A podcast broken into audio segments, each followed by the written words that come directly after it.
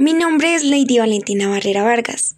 Curso el grado 9.2 y soy de la institución educativa departamental Las Villas.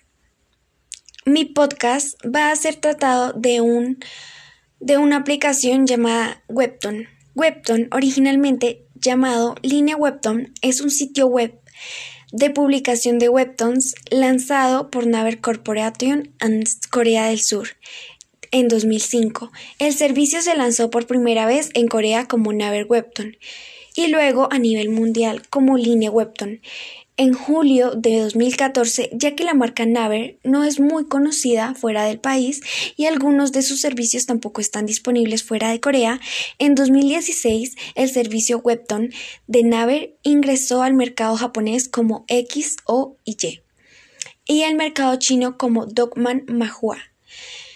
Historia. Line Webton fue fundado por Junko Kim en 2005 bajo el nombre de Webton. Luego de ver el colapso de la industria Mahua a fines de la década 1990 y principios de la década de 2000, Kim que creció leyendo manga japonés y cómics de superhéroes coreanos, estaba buscando una forma de crear nuevos cómics porque descubrió que salían muy pocos cómics nuevos.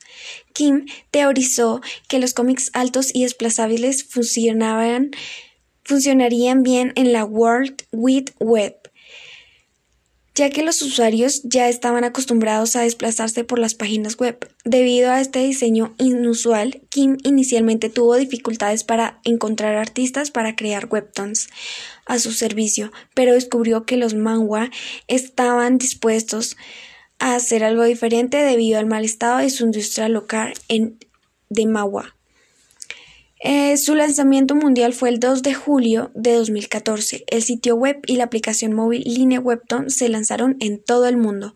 También hay concursos donde personas de todo el mundo pueden crear sus cómics animados y son desplazables verticalmente. No necesariamente tienen que ser como páginas que se leen eh, cuadrito por cuadrito, sino es verticalmente.